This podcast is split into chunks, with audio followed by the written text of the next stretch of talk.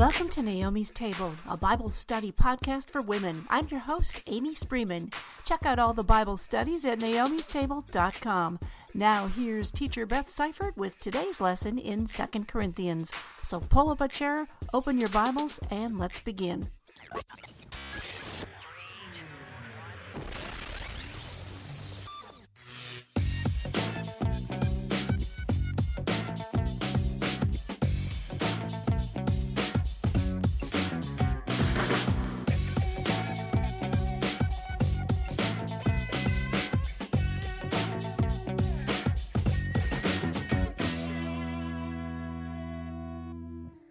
Well, welcome back to the book of 2 Corinthians, ladies. Today we'll be in 2 Corinthians chapter 11, verses 1 through 15. If you have your Bibles, go ahead and open to 2 Corinthians chapter 11. I've titled this lesson Day 17 False Gospel from False Apostles by False Spirits.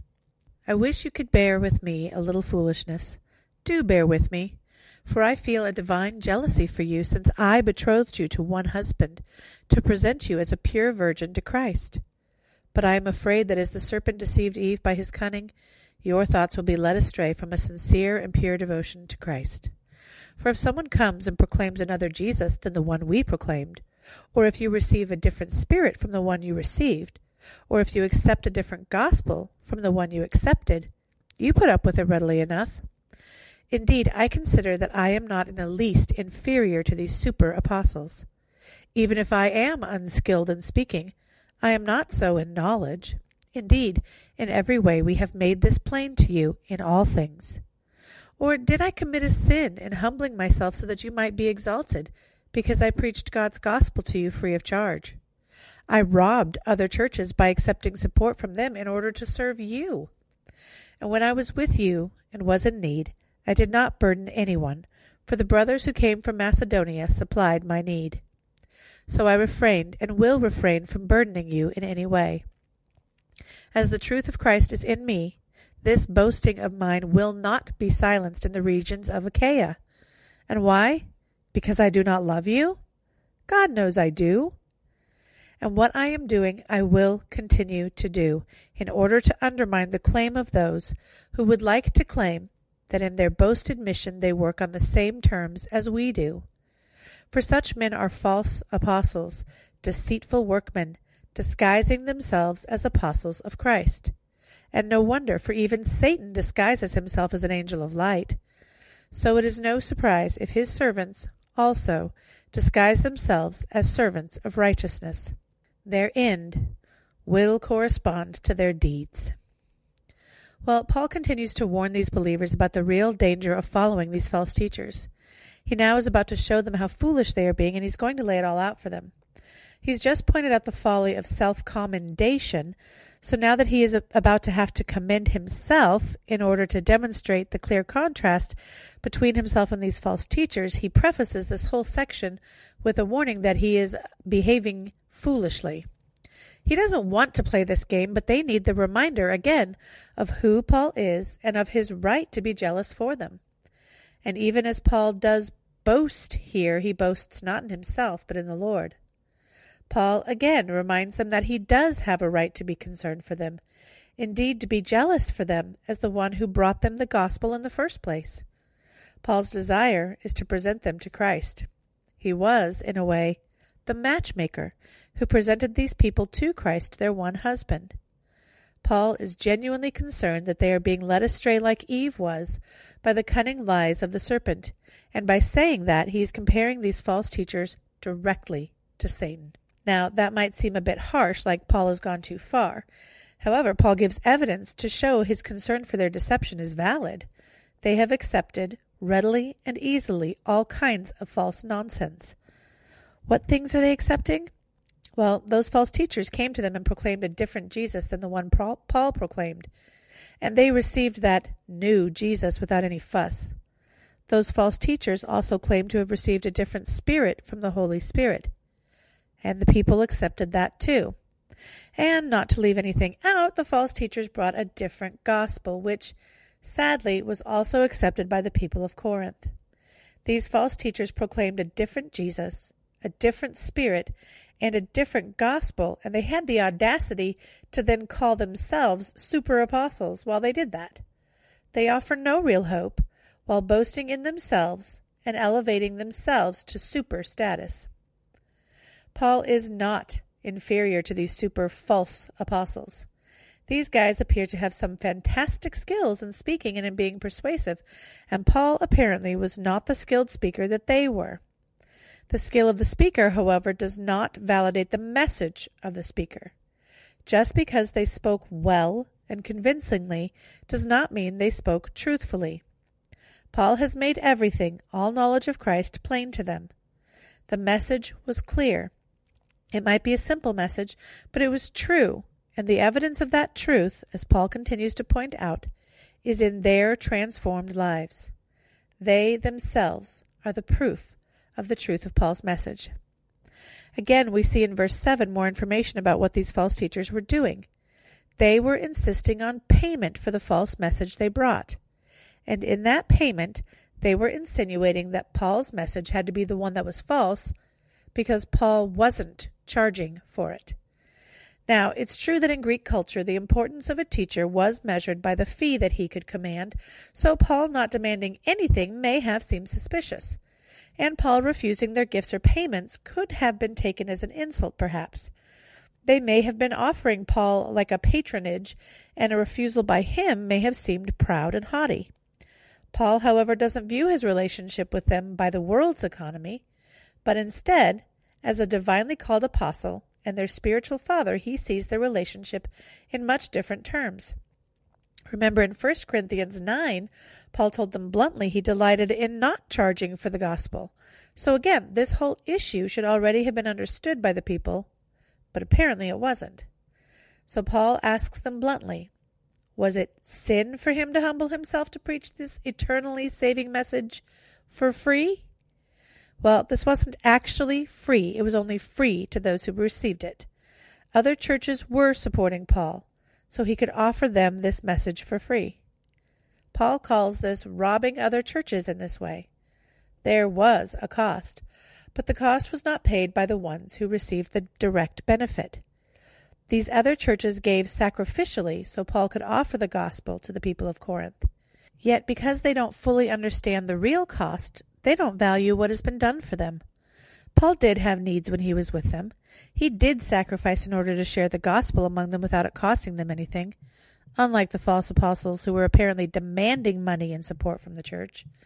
Yet Paul didn't burden them with those needs, and he still won't. And just a side note here, too. Lest anyone think Paul was just jealous of these false teachers, remember that in Philippians, Paul makes it clear that even if men are preaching the true gospel for selfish motives, he will rejoice because the true gospel is being preached. Thus, we can absolutely know that these men were not sharing the true gospel, or Paul would have said that.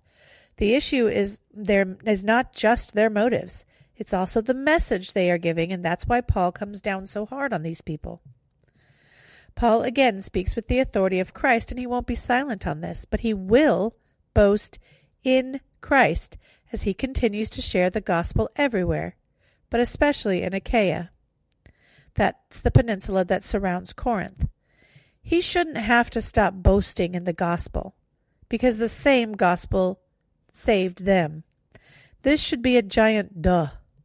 Of course, he's going to keep preaching the gospel and sharing it and boasting in the gospel of Christ because it's the power of salvation. Paul won't be silenced because he loves them and he wants what's best for them. Paul is not trying to hurt them or to elevate himself as he continues to share the gospel. He will carry on what he's doing, and in carrying on, it will be clear, once again, who is actually of Christ and who isn't.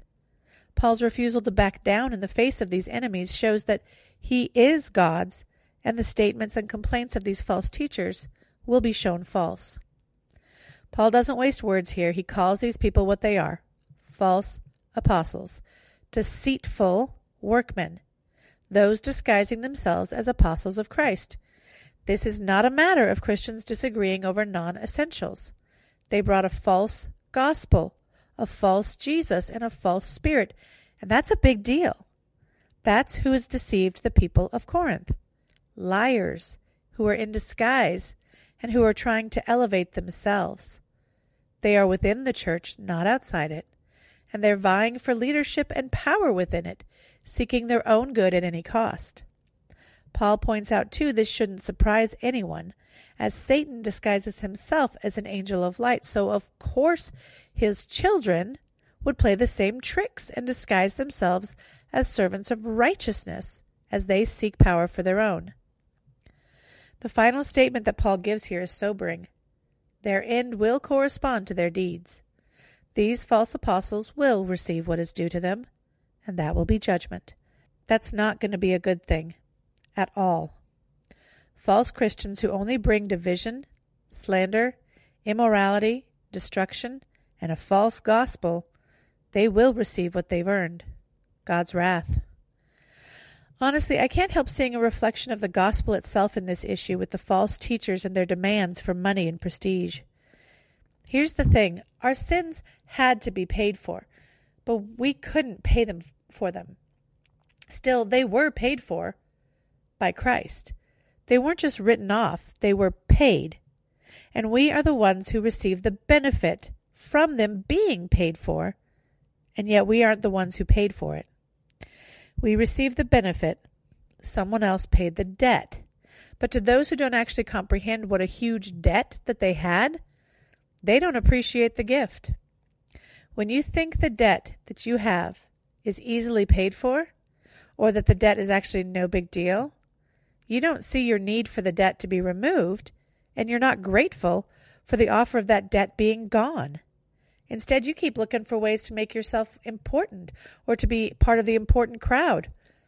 When you realize that the Savior condescended to come to earth to live the life that you should have lived perfectly, but you couldn't, and died the death that you actually deserve because of your sin, but you won't face, to bear the wrath of God that you couldn't hope to bear, your perspective changes. You aren't concerned anymore with the economy of this world, with the prestige and status. When you realize what you have actually been saved from and by whom you were saved, you simply rejoice that He has saved you, has granted you eternal life, and has rec- rescued you from your sin and from the wrath of God that you deserve. We still see these false teachers today teachers who draw attention to themselves instead of to the Savior, teachers who are more concerned with growing their brand or increasing their following than they are with sharing the gospel that saves souls, teachers who sound good, look good, and may be very persuasive and charismatic, but who live for their own glory, not for God.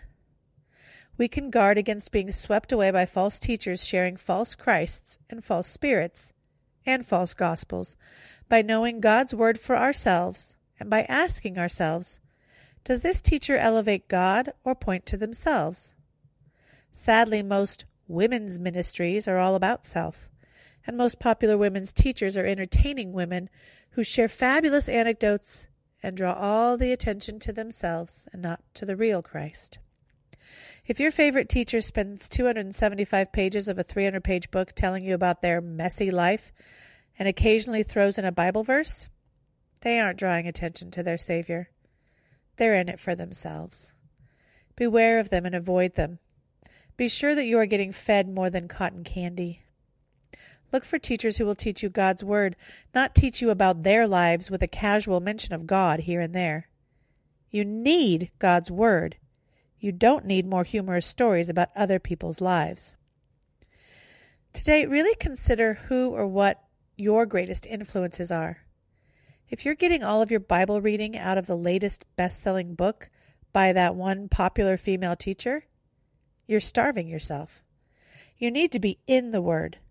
I realize that most of the women who hear this are women who want to be in the Word, otherwise, you wouldn't be listening to this right now. But don't let these studies be the sum total of your Bible reading either. Dig into His Word on your own. Ask God to help you to crave His Word and saturate yourself in His Word. Know His word so that you can hold fast and not be led astray by false teachers or false doctrines.